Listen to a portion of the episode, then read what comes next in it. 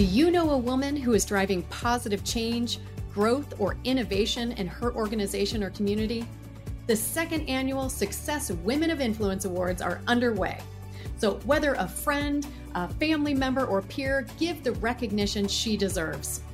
The Success Women of Influence Awards honor, celebrate, and empower the extraordinary women whose contributions have impacted their industries and their communities, and the personal and professional lives of those in their world. Visit success.com slash WOI to nominate the women of influence in your life today.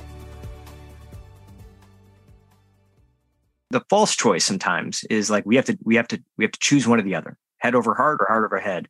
No, I think it's a I think it's a question of alignment, right?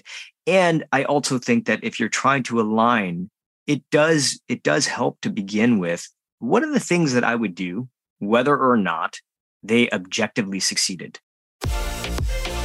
Get ready for brilliant people, brilliant ideas, and a regular good time.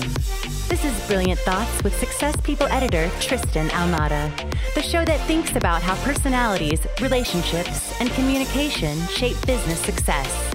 And now here he is, Tristan Ahumada.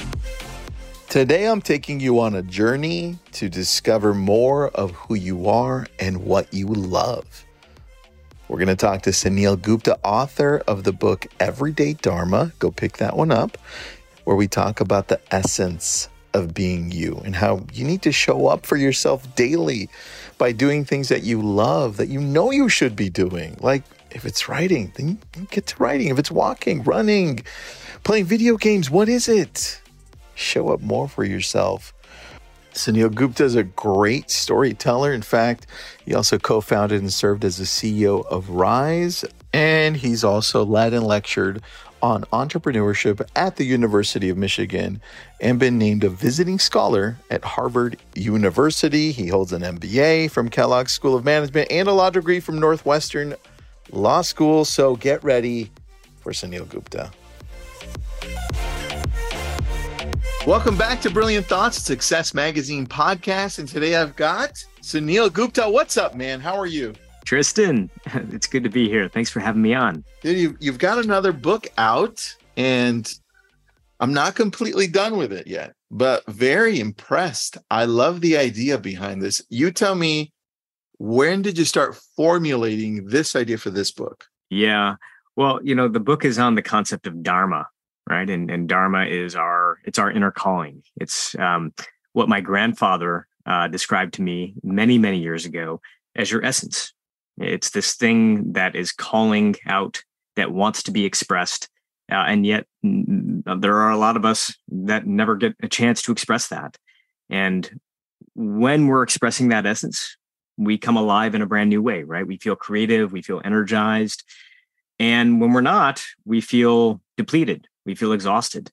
Um, so I had been taught Dharma as a as a kid, literally on the on my grandfather's porch in New Delhi, uh, the concepts behind it, what it really means. Um, but you know, as as an Indian American growing up in the United States, I kind of forgot about a lot of this stuff until I was burnt out, until I was exhausted, and I started really searching for like, how do I make sense of everything that's happening right now? That's when I came back to this philosophy. Dude, I, I remember I didn't finish the book, but I did scan through it. And that just kind of now you're giving me hints of that section where, where you're talking about letting go and taking charge. Is kind of is that where it came from? Where you're like, dude, I'm burning out. Yeah, yeah. I mean, look, I mean, I think you know, letting go and taking charge is kind of like I think the the sort of almost opposites that I have felt pulled in pretty much my entire life. And when I would go to temple, um, or I would study Eastern philosophy the way that I was taught as a as a kid, letting go is a big part of that, right? How do we let go? But then as soon as the temple door swung open and I go back into Western society, it was all about taking charge, right? Like you take oh. life by the, you take life by the horns. And so I, I, I spent a lot of my life sort of seeing these two things as opposites. You, know, you had to sort of choose one or the other. And in some ways you most might want to can describe it as the path of ambition or the path of joy. And so somewhere in my mind, I began to believe that you need to either expand your ambition and shrink your joy or expand your joy and shrink your ambition. Um, what I didn't leave room for is the possibility that you can you can actually have both, right? And and I think that the the the thing about dharma that really reaches me is that it really is this middle way. It's this middle path, and the essence of it is that you know there are two kinds of success. And you know tristan you talk a lot about success on this show right? What does success really mean? And one of the things i love about your show is that you're not you're not sort of saying hey the objective thing that we all think about as success is what we should all think. I think you have to figure out what it means to you right? And mm-hmm. practically speaking i think there's this external success which is you know wealth it's status it's it's money it's achievements. Mm-hmm. and then there's then there's this inner success right? And that's meaning and that's purpose and that's a, a sense of joy from what you're doing day to day. And you don't have to renounce outer success you know the, the the the way of dharma isn't that you need to give up on your desire to have nice things or to own nice things or to do great things.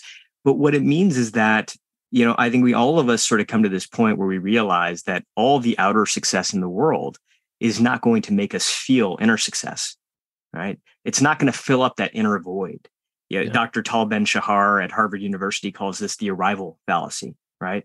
And the arrival fallacy is that we sort of somehow believe that one day we're going to reach this moment of arrival, right? we're going to get enough money in the bank, we're going to get enough achievements under our belt, our, our, our LinkedIn profile is going to be shiny enough that all of a sudden we this inner void that I think a lot of us feel is just simply going to disappear. And I think at some point in time, we begin to realize that that's not really the case. You know, even if you get the next deal, you get the next business, you get the next startup going, it's not necessarily going to make that thing go away. So is the answer to to renounce outer success? Is the answer to give up on all these external ambitions? No, I don't think so.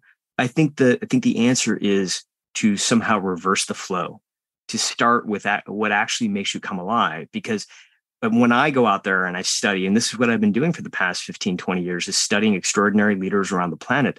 I think what what what they have in common is that they began with inner success. They began mm-hmm. with that thing that made them come alive. And because they were so focused and obsessed and fascinated with that thing, it was almost as ex- external success was the inevitable byproduct. Dude, that's so true, man. It, you, amazing leaders begin with inner success. I love that. That is that is very true. I'm going to go back to Dharma essence. I love that. I'd never. By the way, I'd never heard that until I started, you know, doing studies on you. I'm like, that is super cool. Uh, but I thought of a question uh, because obviously we're in we're in a social media world here, right?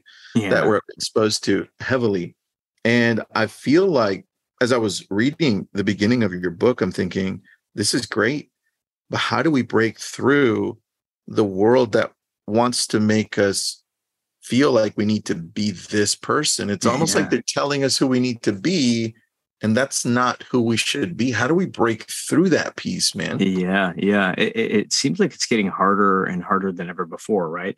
But in, in some ways, it is a it is a very very human primal thing that we're talking about here you know one of the one of the uh, ways that i begin the book is with the story of what of what some people refer to as the great renunciation right? So we've we've heard about the great re- resignation but the great renunciation was that you know south asia mainly india sort of that that area you know we're talking about sort of you know first century sort of um, you know uh, postmodern age. And and what we found was that India at that time had about a third of the world's GDP, right? So it was, it was a flourishing country, a golden time.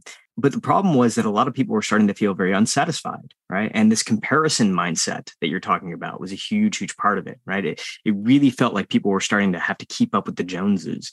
Mm-hmm. And as a mm-hmm. result of that, there was this big rift in India. And again, we're talking about thousands of years ago where people said, hey, you know, screw this. I, I don't I don't want to be part of this anymore. And a lot of people fled their jobs, they laid down their tools, they went to the forests, and they went there to basically find a sense of stillness. They wanted to return back to the way things were before because, again, they felt like all this progress that was being made wasn't actually leading to happiness. Mm. But while they were sitting there in the forest, what they kind of realized is like, gosh, I actually miss the world of creativity right? I miss the world of work. I don't miss the grind necessarily. I don't miss the comparison or feeling bad, but I miss putting things into the world. Mm-hmm. And so, mm-hmm. like, it, it felt like almost a bit of a trap in some ways because the outside world led to burnout. And yet, the sort of, you know, escapism world led to boredom, right? So, w- which one do you choose? And, and that's where sort of the path of Dharma kind of emerged, which is, which is what are the things that you can do with your life that you find intrinsic value meaning that even if it doesn't outperform the people around you or it doesn't hit the goals that you that you look to hit it still was worth it right? Yeah. But also to recognize that it's actually okay to be competitive. It's actually okay to want to hit goals right? So long as those aren't the things that were driving you to get involved in the first place right? So so for me for example you know, entrepreneurship is a big part of my career. But what I realized is that, you know, I had started three companies, two of them failed. If I look at those two companies that failed, the thing that was motivating me the most, more than anything else, was market size, was was the idea of being able to hit a financial home run. Right. And that was fine for a while because it sort of got me out of bed and it and it sort of it did it did it did the necessary. But when things got hard there wasn't a lot of gas in the tank. Right. And yep. so when I started my third company, which was focused entirely on healthcare, I got involved in it because, you know, my dad got sick and I watched him really struggle with his health. There was purpose and meaning behind it. It's not like the same setbacks weren't faced with that third company, but because I cared about it, because there were intrinsic value, right? It wasn't just about just about hitting a home run financially. It was about like we were we were serving people, we were helping people, and that mattered to me. That's when I was able to get through the most difficult moments, and that's why ultimately the company succeeded. That's so true, man. That's what we found with a lot of entrepreneurs. It's it's that passion they have for something that's that's naturally there, and that's what they lead with to create this, right? And yeah. it's a challenge because most most of the times when you talk to people that that are starting companies, they want to know the bottom line first. It's like, how much am I going to make out of this? What does yeah. this look like financially? Yeah. And it's it's tough, man. This is why I love I'm loving your book because it's like, hey, hold on. Let's let's put the important things first, right?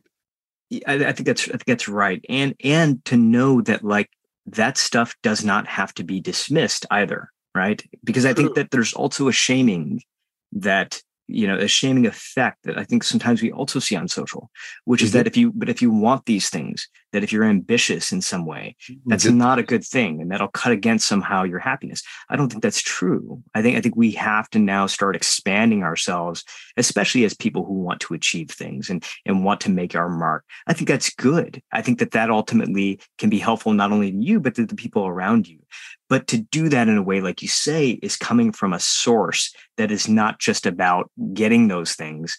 It's about it's about serving others with those things. It's about doing things that really matter to you. Uh, one of the biggest, I think, things that I've learned about Dharma is that, you know, your Dharma, your essence is not your occupation. Right. So oftentimes when someone says, Hey, what is your purpose in life?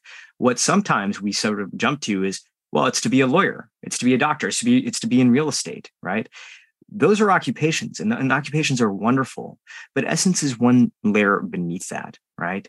Which is like I want to I want to you know create places. I want to create spaces where people can come together and really enjoy themselves. I want to be able to serve people so that they have better health, right? I want to be able to tell stories right these, these are these are sort of these speak to more emotional sort of you know the essence behind what's driving you and then the way you express that essence can be very different right? Like tristan i know you to be like a great storyteller. Like you you are you're exceptional at it. And the way that manifests itself has been through these groups that you've built online. It's been through the podcast that you have. It's been through a lot of the media that i see on your website. Like you're expressing that in different ways right? But when we get locked into an occupation mindset when we say my purpose is to be a podcaster all of a sudden we close off all of the other possibilities that are available to us. That's so true, man. And there's a piece to that too. And that's when you tie yourself to a job and all of a sudden you don't have the job. Yeah. Right. That's what we see happen often. And that, that, and it's the same thing with entrepreneurs. It's like they've tied themselves to this. And what you're saying is like, hey guys, no, no, it's, it's cool but don't tie yourself to this. Yeah. Make it yeah. more about who you're becoming. It's such a good point, man. I mean, I you know my parents both worked in the auto industry uh, for over 30 years, and then one day, you know, they both they both they're they both lost their jobs, right? I mean, and so you know, I saw this sort of unfold, and for my parents, I kind of saw it unfold in two different ways because my mom is one of those who you know she's always going to find a way to keep her busy herself busy right and she started a garden she started spending more time with her mom like she just she knows how to do that but for my dad like it was a very different story you know he went to the living room recliner and he sort of turned on the tv and and i felt like he never got up you know it's just that's what he did but uh, there was this really fascinating turn in his life where one day and this will this will date this whole story is that this is 2001 he discovered Napster. He was literally watching CNBC and he discovered Napster. And he did, and he heard that you could find any song ever on Napster. And so he he goes on to like his AOL or those AOL modems, and he like goes to Napster and he starts finding all these Indian songs that he loved as a kid, songs he used to listen to in New Delhi. And he and like all of a sudden he realizes that next to each of these tracks is also the karaoke version of these tracks. Oh, wow. So he burns them onto a CD, right? He goes to Costco, buys a discount karaoke player, brings it home. Next thing you know, my mom and him are singing Bollywood karaoke tunes in my living room. Let's he begins to invite his friends over to all of a sudden now every Friday night turns into this Bollywood bash at the Gupta's three bedroom home in Metro Detroit. Wow. And and that became his thing that became his, he became like karaoke coordinator for people who were facing a somewhat difficult time in Detroit in the early 2000s, right? It gave them a sense of purpose. It gave them a sense of joy and community and, and even identity. And, you know, for me, it was always confusing because I was like, wow, he went from engineer to karaoke coordinator, right? Like what? Those are two very, very different things, right? But yeah. as I began to peel back the layer again from occupation into essence, what I began to realize is that there was a lot of commonalities, right? Like he likes to build things. He likes to make things. He likes to assemble things. And what he was doing with these with these karaoke sessions is he was making things, right? He was hardwiring splitters into karaoke machines. He was assembling spreadsheets. He was bringing groups together. He was collating what people were going to sing and when. Like it, it was really tapping into this essence of like bringing things together. Um, you know, and and so like you know, he never had you know karaoke coordinator on his LinkedIn profile. He never had a business card or anything like that. But it's very clear to me, and I think everybody around him that like, yeah, this was like his dharma. Yeah, I love that. That's so cool. Uh, so, talk to me about comfort in in discomfort. Where did that idea come from? That's chapter. That's chapter four. I'm about to get there. Yeah. Now, but I'm curious. Where does that go? Yeah, yeah. I mean, so in you know Sanskrit, there there's a concept called upekkha, upekkha, um, which is comfort in the discomfort. You know, instead of trying to put yourself in situations that are constantly comfortable, in order to live your dharma, you have to somehow be willing to go through the most difficult things as well, right? Mm-hmm. Um, there is a quote that I'm sure you're familiar with, which is difficult roads to lead, lead to beautiful destinations, right? So sometimes there is a concept, or I think a sort of perception that once we're in a sense of purpose, right, it's all flowers, it's all gardens from here on out. Not true, right? I mean, a big part of my sort of career has now been teaching at Harvard Medical School, right? And I teach entrepreneurship there, and I, I teach people who are more entrepreneurial thinkers who are coming up through the med school system. And you know, these are people who are full of purpose, right? They they love what they do, but oftentimes are very burnt out, right? They're burnt out by their work. They're burnt out by serving patient after patient after patient. I mean, they're, it gets rough, right? So the point being that once you find your sense of dharma, once you start tapping into this essence, it doesn't necessarily mean that things become easy from here, right? And oftentimes, the thing that that that sort of grinds us the most is is really sort of challenges, circumstances, and even other people, right? Like yeah. we're interacting with other people who annoy us or, or, or, just seem angry and frustrated, which I think sometimes happens even more now than it did before, right? We're dealing with a lot of emotional turmoil in today's age than we ever have, right? And so, um, how do you stay? I think one of the biggest questions we can ask ourselves is not just how do we find that thing that matters to us, but how do we stay in that thing that matters to us, right? Mm-hmm. And so and so like you know Viktor Frankl has this great sort of way of looking at this which is you know and Viktor Frankl was Holocaust survivor right and, and a psychologist. And um, you know one of the things that he sort of said is that the there in between impulse and response in between something that bothers us and the way you respond to it is a space.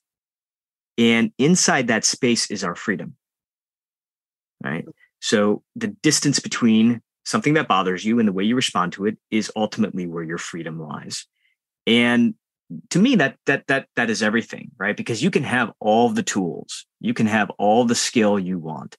But if you are reactive by nature, right? Where every time something bothers you, you're going to respond to it immediately, right? You are not giving yourself the space in order to put those skills and practices and tools into use. So the practice of upekkha, or what I think Viktor Frankl was referring to when he talked about equanimity, is just the ability to sit in that discomfort for a moment, right? Without having to, you know, really force it out of your body or force yourself out of the situation to start growing just a little bit accustomed to this idea that, oh my gosh, yeah, that really stung. Or, oh my gosh, I feel really uncomfortable right now. And I don't necessarily have to respond to it in this moment. I can give myself the space I need in order to come up with something that's actually much more thoughtful. Dude, that's um, and I'm pretty sure Upekkha was there before, but very stoic, right? Interesting. I I didn't even piece those together. I haven't gotten to chapter four yet, so yeah, yeah, very much so. I mean, Tristan, like the thing that like is amazing to me as an Indian person of Indian descent living in America is how these concepts that were sort of talked about thousands of years ago can find their echo in the Western halls of science, right? In modern day literature and modern day science. It just, you know, oftentimes we sort of look to what's the most cutting edge way to look at something, right? Mm-hmm. When oftentimes there's just so much wisdom that we have sort of left behind because ultimately it's dealing with the same emotion right? It's dealing yeah. with the same primal sense of of wanting meaning. The thing i love about frankl's work is that like what frankl was making a case for before he died was that there used to be a point in time and it was our parents our, our grandparents that that often thought about money as a path to meaning right? If you have enough money in your life you're going to be able to create enough meaning what Frankl was saying is that as he was starting to survey young people, and this was this was in the 70s, what he was beginning to realize is that that had flipped, that had reversed. People cared not about it's not that they didn't care about money, but meaning was the thing that they cared about the most, right? And in some ways, like that trend has continued. Like you look at Gen Z right now, I think they're asking the the tough questions, right? They're asking the questions that maybe even you and I didn't ask as much, right? Early in our career, which is like, well, why? Why am I why am I doing something? Why do I need to do this work? Or why is it that this matters to me on a personal level? Right. Whereas I think like for a lot of our parents and maybe some of us was like just shut up and do your job right and, and, and the reality is like i actually think they're onto something yeah and the reason that i think they're onto something is like just put yourself in the shoes of somebody who's coming out of school right now it's like look people are living longer.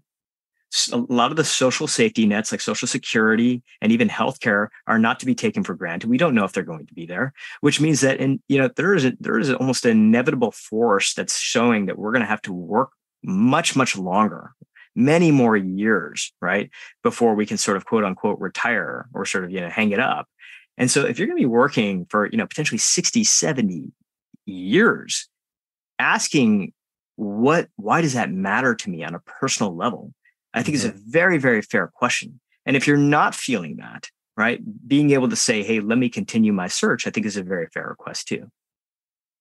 Do that that question that question changes the way that our future workforce works too. For sure that's a very powerful question. I never thought of it. And you think about sort of the way that that AI and, and everything else is shaping things, it does sometimes feel like we're kind of really pulling in two different directions. And mm-hmm. I think mm-hmm. coming to a point where we're starting to have an identity crisis around it, right, at both an individual and a societal level, because I think society right now is so focused on the future of work, right? And we think about the future of work as productivity, as as speed, right, as as as net gains.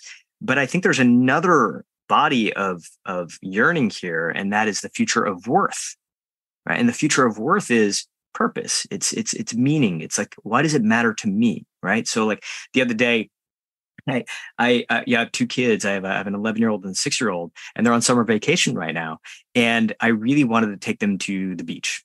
And I had a day of writing ahead of me. There was an article I really wanted to get out, and um, so for the first time, Tristan, I uh, use ChatGPT I, I, I, I, I was like, oh man, I really want to like, I, I, need to be more like efficient here. So I plugged, a, I, I plugged a bunch of parameters into ChatGPT. Here's the type of article I want to write and all that, and it spits out something, and I'm like, wow, I don't want to admit this as a writer, but like, this is not bad.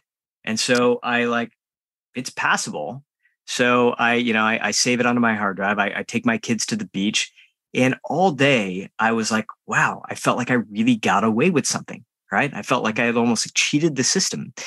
But there was another feeling, and that was a feeling of like just unfulfillment, right? Like I didn't mm-hmm. feel fulfilled by the day because I hadn't actually expressed who I am. I hadn't expressed my my work, right? Like for me, yeah, it would be great if my books are bestsellers. It'd be great if like they make a lot of money. But at the end of the day, I'm doing this because if I didn't, I wouldn't feel a sense of purpose. Yeah. And you know, and plugging a bunch of stuff into ChatGPT and having it spit out a result, it's not going to scratch that itch. And so I think we, and I can't, I can't imagine that I'm the only one who feels this way. I know so many people do, right? Which is like this, this, yeah, this, this polar opposite pole sometimes that we feel between wanting to be productive but at the same time also wanting to have a sense of purpose right? And i think that that's that's where we are right now where i think really mm. each of us is starting to have to make like an individual choice about what what matters most. Are you ready to supercharge your life and get access to more opportunities than you've ever dreamed of then join me james whitaker in the win the day accelerator Presented by Success, this entire eight part program has been created to help you activate your winning life once and for all. You'll gain clarity on your goals and purpose. You'll learn how to quickly overcome challenges, and you'll get proven tips and frameworks that will deliver you big results fast in all areas of your life. So if you're ready to win, join me in the Win the Day Accelerator. To sign up, visit success.com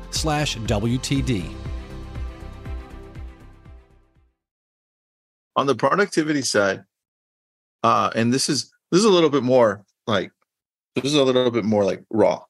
Yeah. But on the productivity side, I think what we miss to talk about, not you, but in general, is that feeling like we need approval, the feeling like we want to be like, dude, we want to be liked. Like we don't post yeah. stuff on social so nobody likes it, right? Yeah. We want to be bestsellers. Like I want to be a bestseller.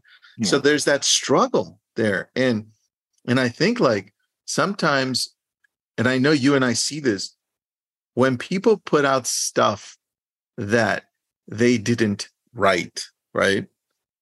That they just kind of piece together, like you just said, and then it blows up, and you're like, "What? yeah, yeah, right? Yeah." It's like now, now I second guess my purpose, my meaning, like, and then that's where I struggle mm. with going back to Dharma, like essence. It's like, and then it gets convoluted and then I'm like all Katie, and I'm like, what the hell do I do? So that's yeah. like a real yeah. struggle. Yeah, yeah. Well, me, I mean, okay. So here's a question I have for you. Well, because I think we, this is really this is really rich material for us. You have had a lot of success in your life, right? I mean, just look at where you are right now. Look at what you've built.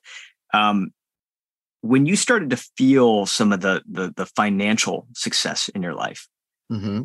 how did that change you? What what did that do to kind of your overall level of happiness? It it didn't change my happiness much. It just allowed me to do more of what I wanted to do, which was interesting. Yeah, yeah I, I, I feel exactly the same. It's like, and part of the reason for that, I think, is that you're working on something that actually mattered to you, right? I mean, who yeah. who can answer the question, hey, the reward for doing this work and having it succeed, the reward for that is the ability to do more work. Right. that's funny. That's, that's good. That, like, that, when you're in that loop, when you're in that cycle, you're in the opposite of like a negative spiral, right? You're in an upward, mm-hmm. uplifting, you know, it that's something that's an engine that just continues to spin and spin and spin. You know, you and I both live in Los Angeles, right? And I've mm-hmm. always been amazed by like the the the sort of acting, right? People who people who want to be actors. What is the reward oftentimes for them in order to in order to like feel like they won is they get more gigs they get more work, right? Um, and I, you know, and I think that like again, there's nothing wrong with all the positive benefits and rewards that come along with it. The money, the the the the, the fame. There's nothing wrong with any of that. But I think we both know that if that was the only thing, right? If the reward for you of succeeding was that you got a car, you got a house, like that mm-hmm. at the end of the day, that wasn't that's not going to fill up your tank to do to want to do more and more. I see what you're saying. And yeah, I see now I see now I see it clearer when you're saying, hey, the generation that we came from, so our parents, when, when you indicated money created a path to meaning, I totally see that now. Like, yeah, I grew up and it's like that was like what made my parents happy. It's like this is why they chose you need to do this, you need to do this to grow up because we know that money is going to give you that meaning. Yeah. And now it now it's changing, and you're telling me that I got this here that worth and work they're not diametrically opposed. You can actually do both, but there's a there's a better way of doing it. And that's what you're getting at. Yeah, yeah. No, I think I think like, you know, if if if future of work is obsessed with outer success, future of worth is obsessed with inner success, right? And you don't have to choose.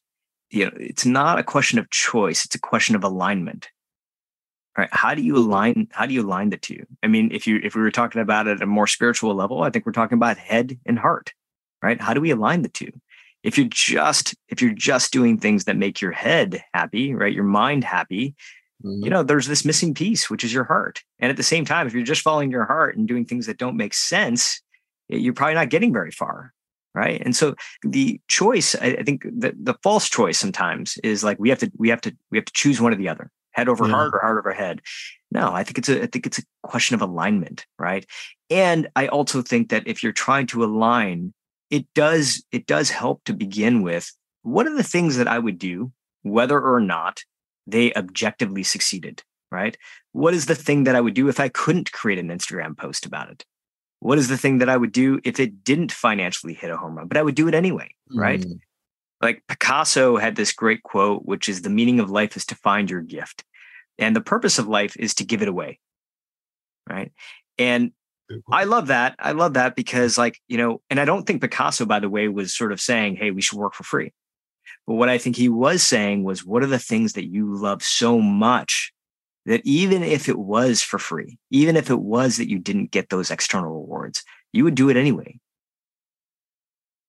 Hmm. I like that, dude.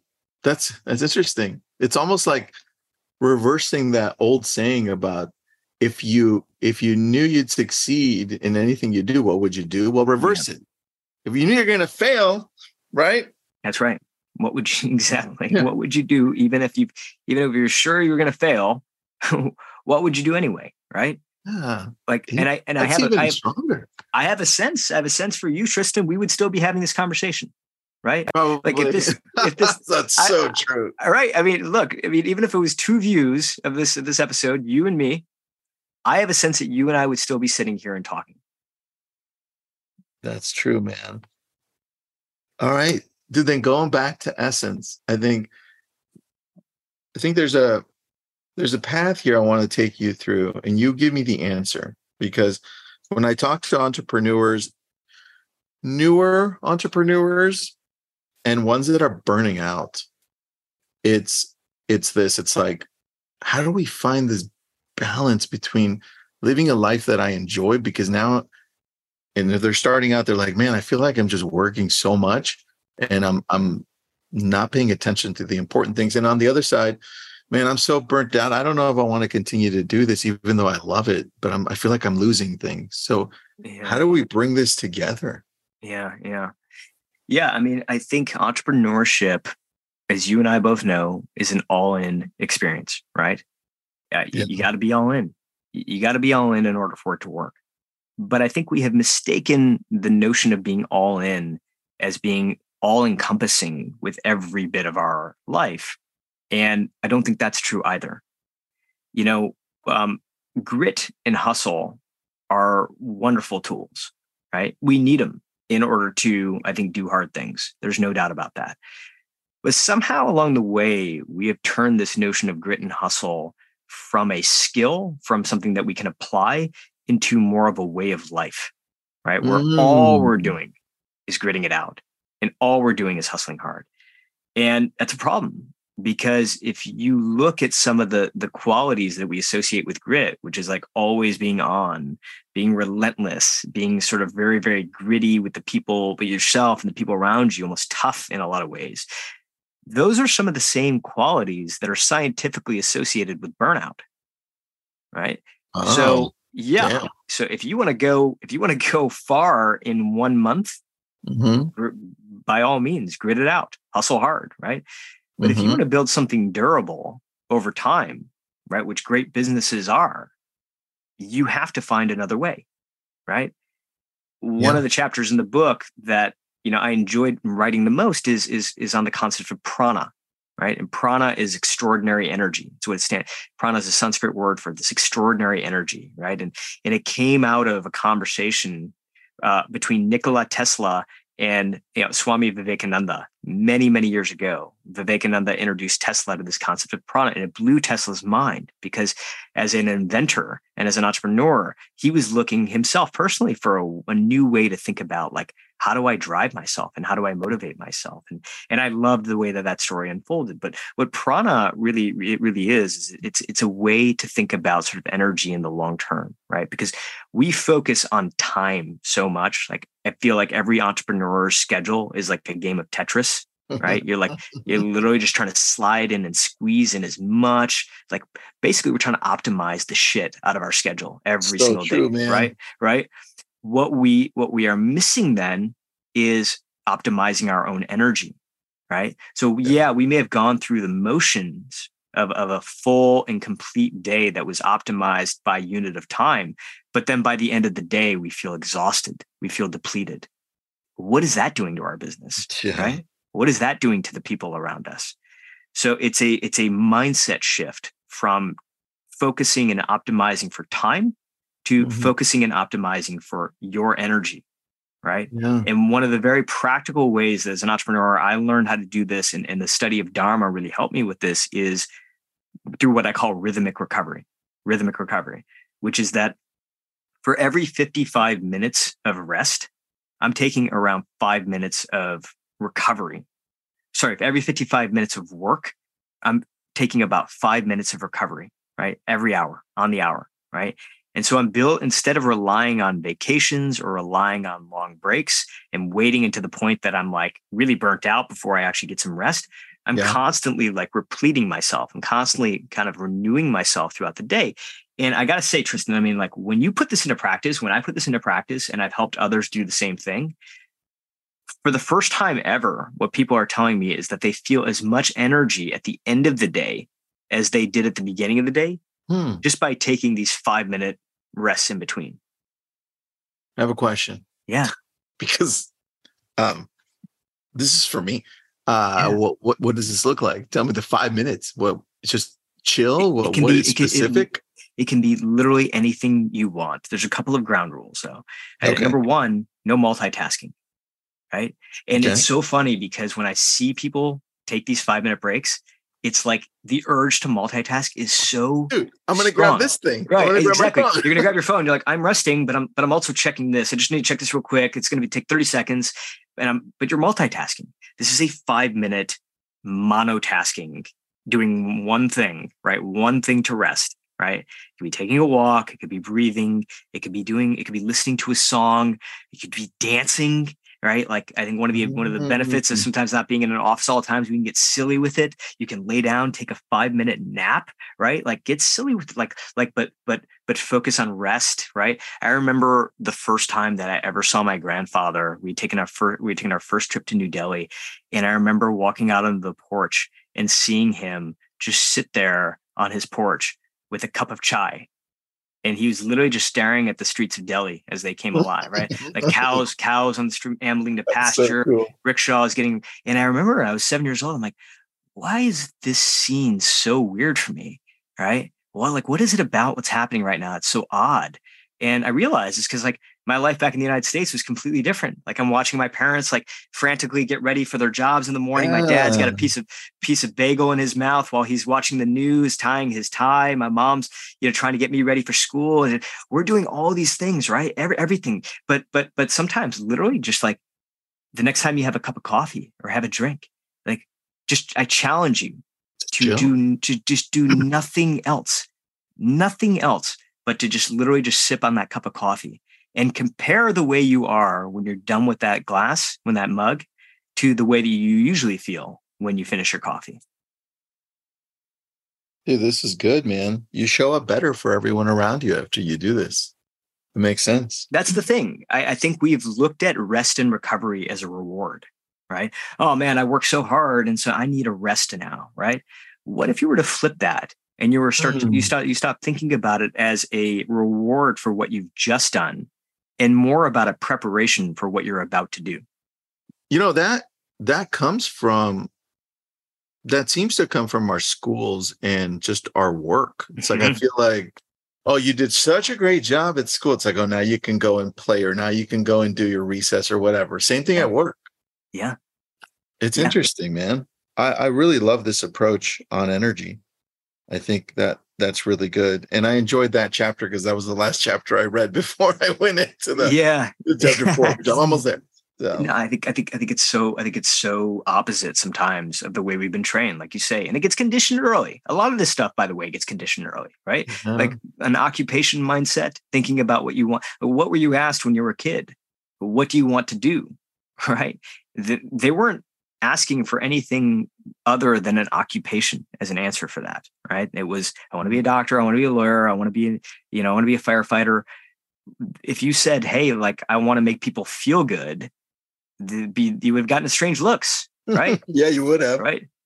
But it just shows you how early we get conditioned into some of these things.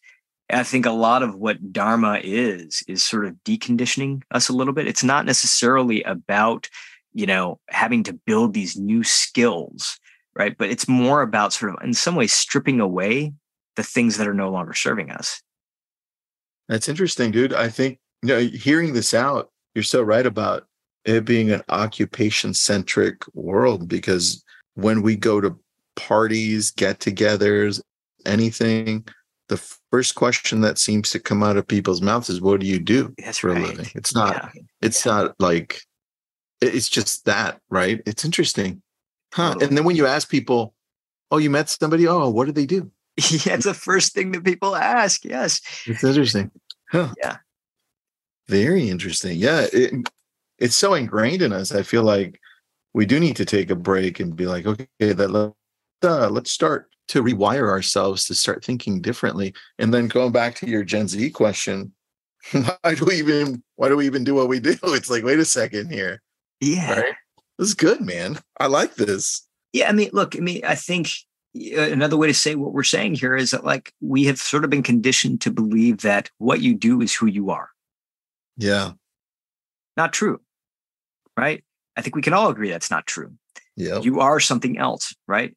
Now that doesn't mean that you hang up your job or you stop working or you stop caring. Like I, I think that like, you know, there's a lot of there's a lot of people that I talk to in Gen Z right now that are that are lost, that are looking for, you know, what are they going to do next? And I don't think any of them, for any of the ones that I that, that I've been working with, are saying I want to just stop working altogether, right? Like I or I want to stop doing anything. I, I think that they're they're looking for things that have meaning, and I think that there's the realization that like what they do is not who they are. Dharma is not what you do; it's how who you are gets expressed through what you do. and so it's it's it's really sort of i think you know taking in some ways this this this deeper level look at yourself of what were these things that actually make you come alive and how are those things being expressed and look you know for a lot of us that that it's not going to require that big a life change to start living in your dharma. It's not like all of a sudden you have to quit your job and go become a painter in florence right? For a lot of us we're actually in jobs right now that would allow us to express our dharma. It's just the hmm. way that we're showing up is is not there right?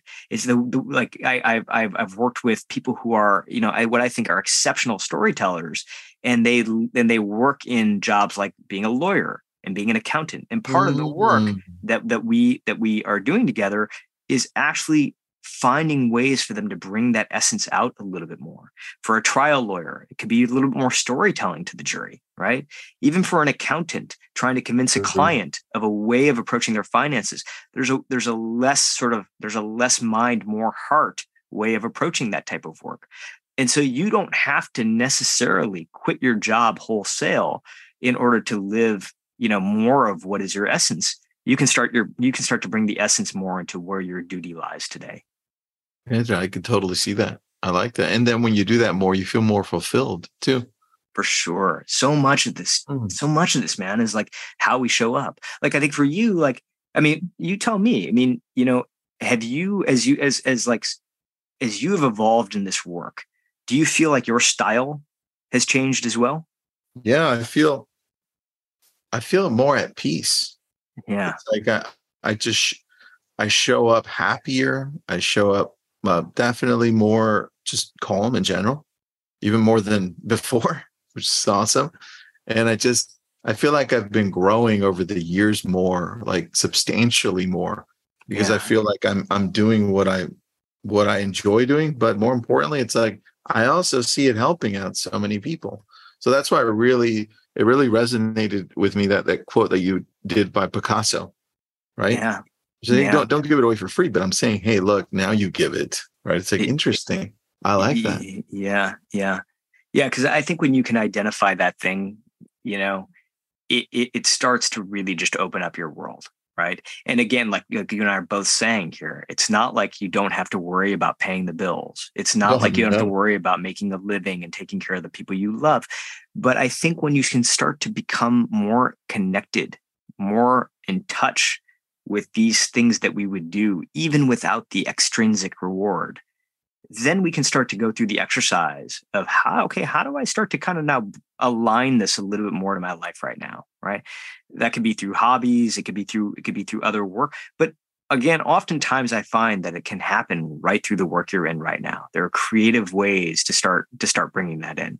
How do we do that on a consistent basis? Because mm. I, like people listening in or they they they'll read your book by the way everyone pick up his book everyday dharma. Go pick that one up or get it on amazon barnes and nobles anywhere. But when we start doing this and we're motivated to get in now we're like three months later four months later. Where where does the consistency yeah.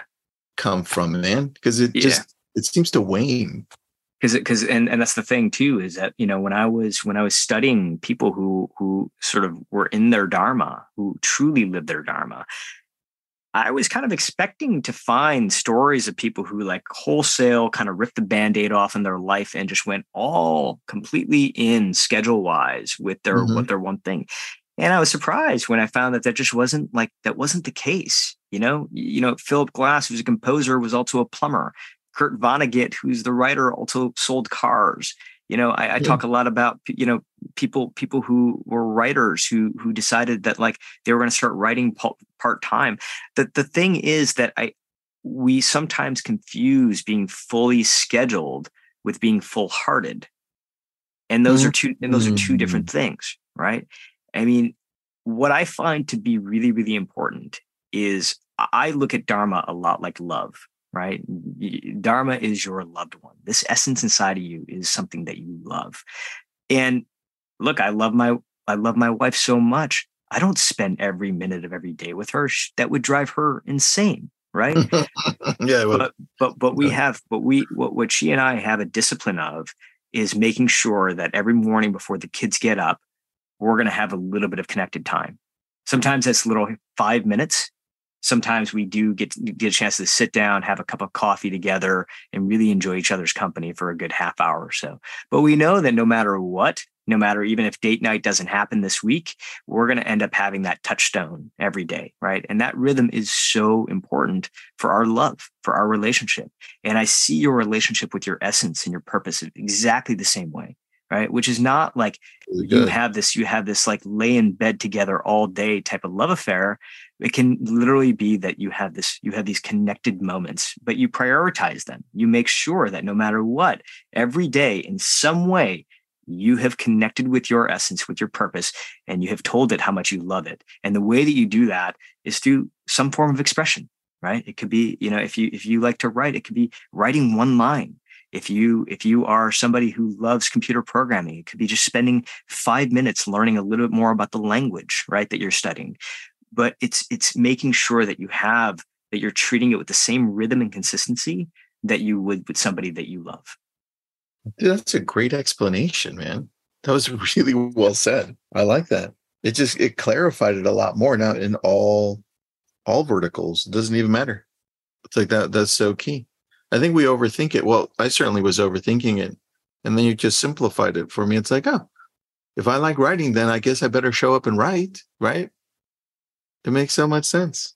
So yeah. Neil, where where do people show up for you? Like where do we go to find more about you? Yeah, thanks for asking. I mean, you can just go to my website, go to suneelgupta.com. It's S U N E E L Gupta, G-U-P-T-A.com. And, you know, it, has got a bunch of material on Dharma on there as well. And, you know, I post some, I post some clips that might be helpful too.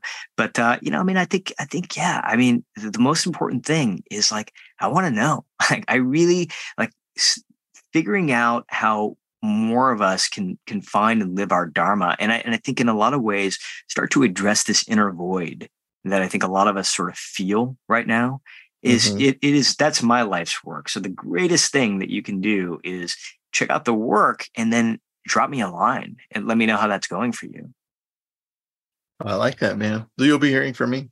Thanks. Thanks man. I appreciate you uh, Tristan, this is awesome, man. I, I love your show. I, I, love the conversations you have. It's it has such an it has such an openness and I, and I think a vulnerability as well. You know, you bring your own story into the conversations, but you do it in a way of, hey, I'm learning, like I'm growing here along the way with you, and um, I love that. I think that's I think it's exactly Thanks, what we need right now. I appreciate that. Thanks, man. Well, I'm a fan now, so there you go. Likewise. Those are all the brilliant thoughts that we have for you today.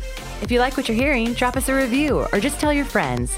This has been a Success Podcast. Head to success.com slash podcast to hear more just like it.